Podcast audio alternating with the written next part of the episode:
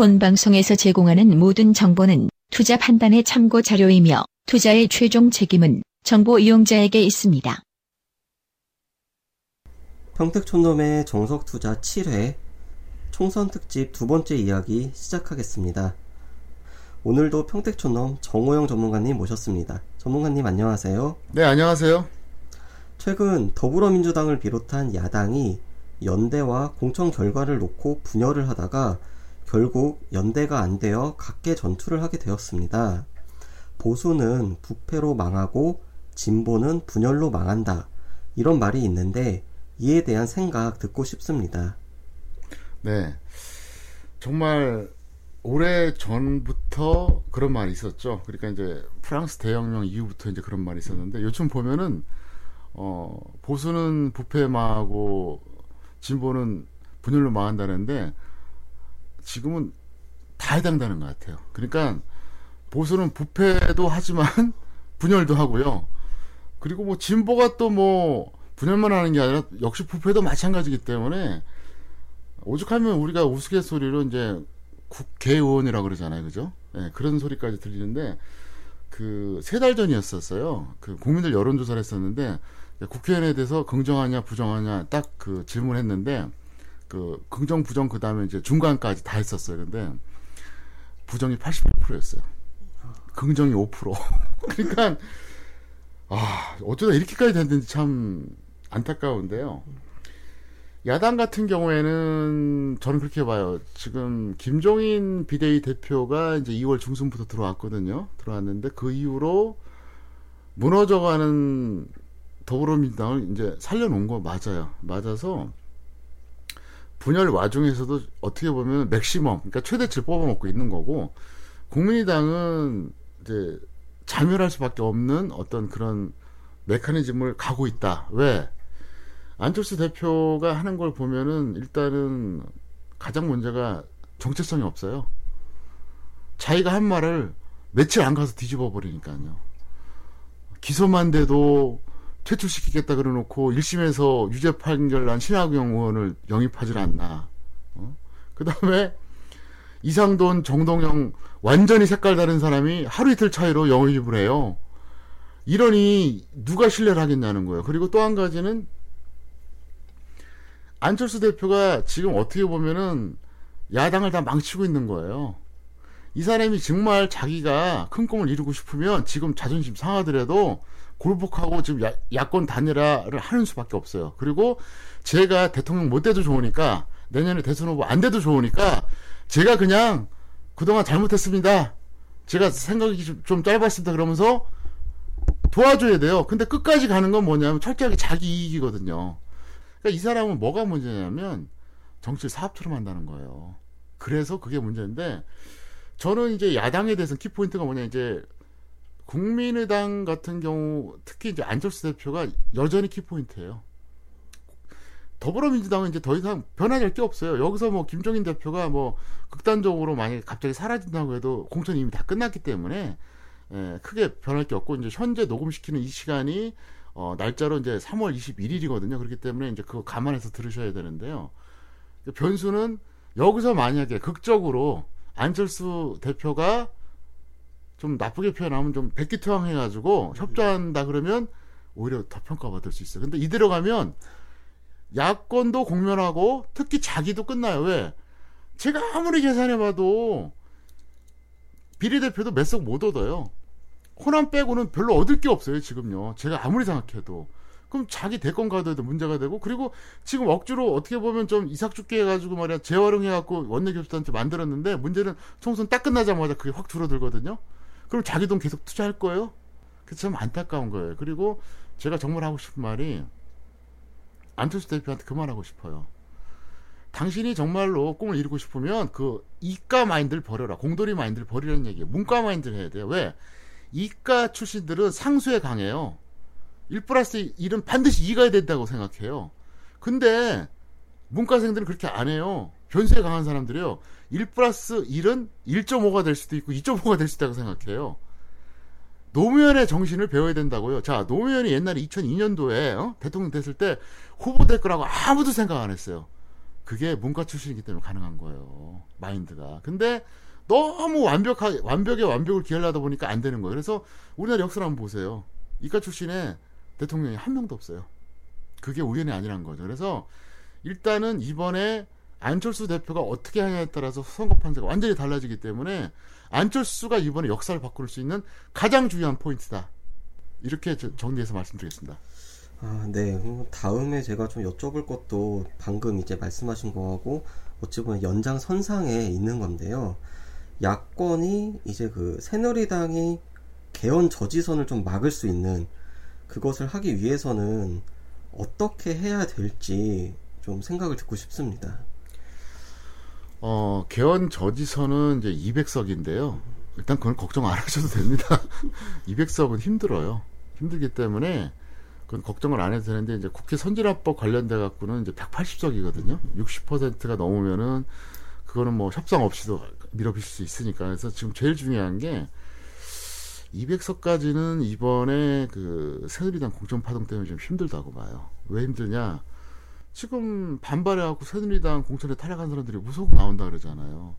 그러니까 일단 그게 힘들고 그리고 어 진영 의원하고 유승민 의원에 대해서 박근혜 대통령이 현재 찍어내기를 하고 있거든요.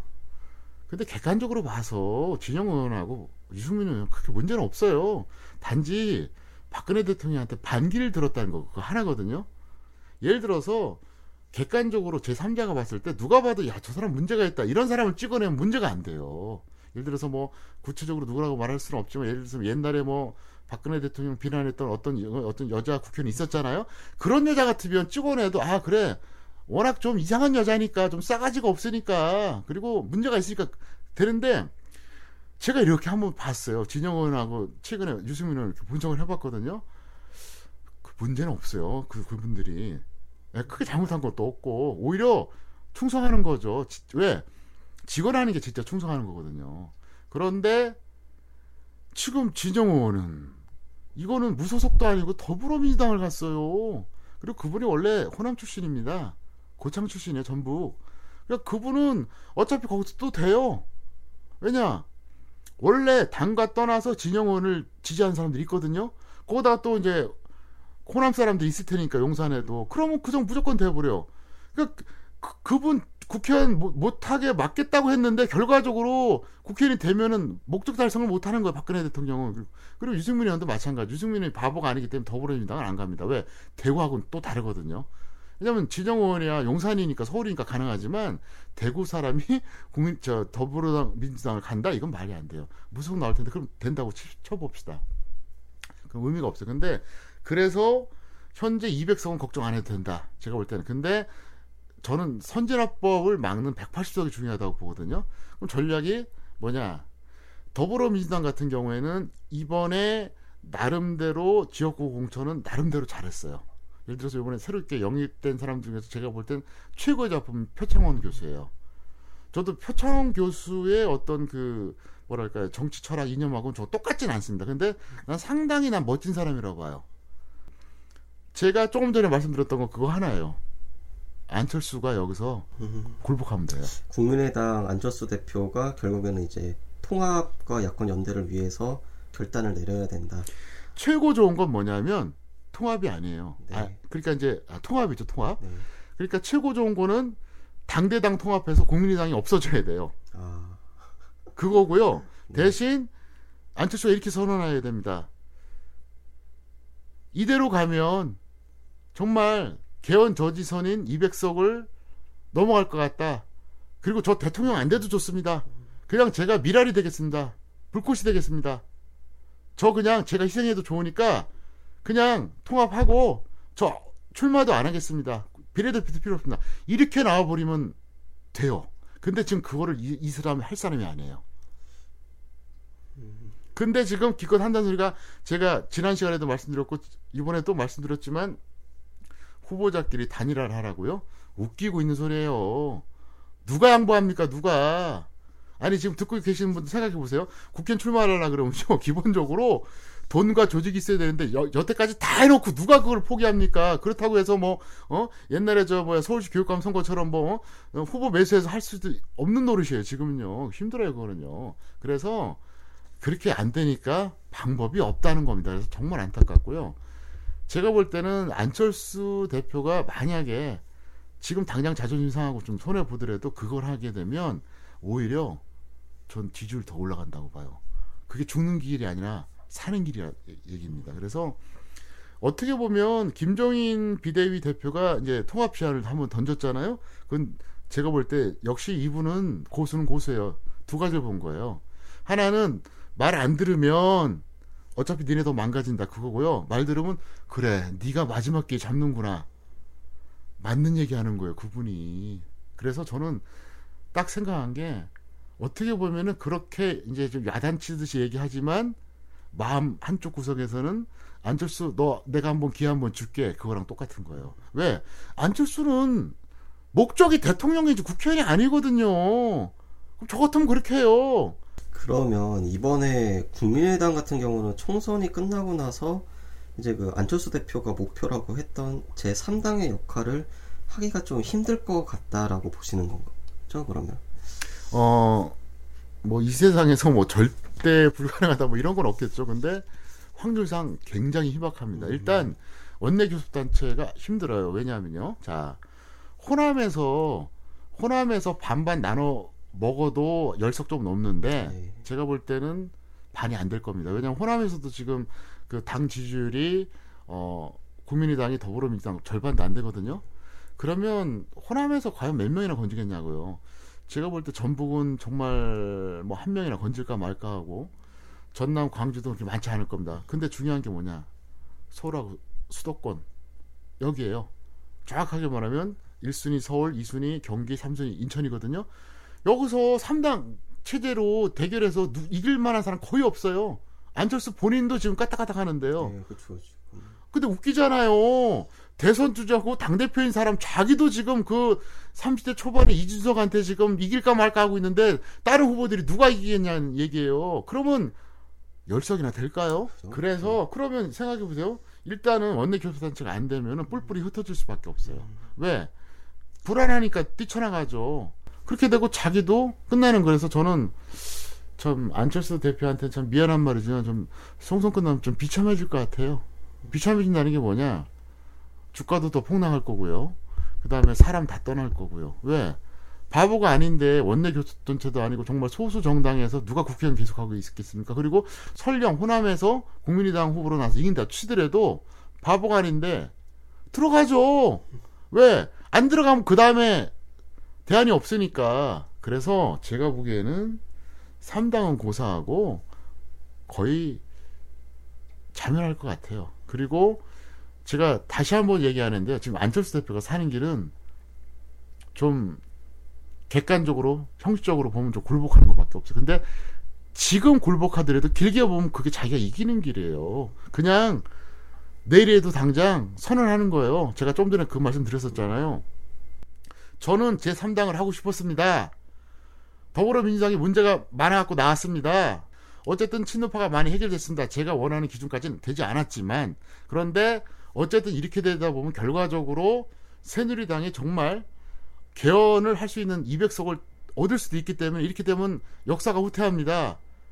제가 모든 비난을 다 감수하고 모든 손해를 다 감수하고 그냥 당대당 통합하고 저는 출마를 안 하겠습니다. 이러면요 나중에 당장이 아니라 1년 뒤, 5년 뒤에 미래가 있는 거예요. 근데 이대로 가버리면 자기는 끝나는 거예요. 왜? 선거 끝나면 누가 받아주나요? 그리고 또 한 가지가 뭐냐면 지금 어차피 김대, 김종인 비대위 대표는요 77세입니다. 내일 모레 80이에요. 그 양반하고 뭔 말싸움을 하냐고요. 감정싸움까지 해가면서 그러니까 아, 나 그거 보고 정말 진짜 이건 아니다 싶었어요. 그래서 저는 안철수 대표가 지금 안타까운 게 뭐냐면 이 사람이 이렇게 하는 거 보면요. 정말로 자기 도와주는 사람들은 다 떠나게 만들고 자기 이용할 사람들은 또 땡겨요. 그리고 먼저 들어온 사람은 후회하게 만들어요. 뒤에 들어온 사람 더 배려해 주니까 이거는 처세의 기본이 안 돼 있는 거예요. 그리고 제가 그 얘기까지 하고 싶어요. 좀 얘기가 좀 길어지는데 징기스칸이 처음에 소수였다가 그렇게 확장된 거예요. 무슨 얘기냐면 작은 수라 그래도 자기를 믿고 따르고 신뢰할 수 있는 사람이 있고 조직력이 탁월하면 꿈을 이어갈 수 있는데 지금처럼 그렇게 하면요 절대 안 됩니다. 그리고 ABC를 다시 배워야 돼요. 정말 미안한 얘기지만 이번에 그냥 찌그러지면 그냥 교수나 하는 게 딱 맞고 정말 꿈을 이루고 싶으면은 완전히 바꿔야 됩니다. 그렇지 않으면 힘들고요. 제가 볼 땐 제3당이 아마 정의당이 될 겁니다. 저는 이 정도까지 말씀드리겠습니다. 어, 이어지는 순서는 뭐 지난번과 마찬가지로 또 종목에 관한 이야기를 한번 여쭤보겠습니다. 지난주에는 이제 여당 후보자 테마주 위주로 알아봤는데 오늘은 유력한 이제 야당의 이제 차기 뭐 대권 후보라고 할까요?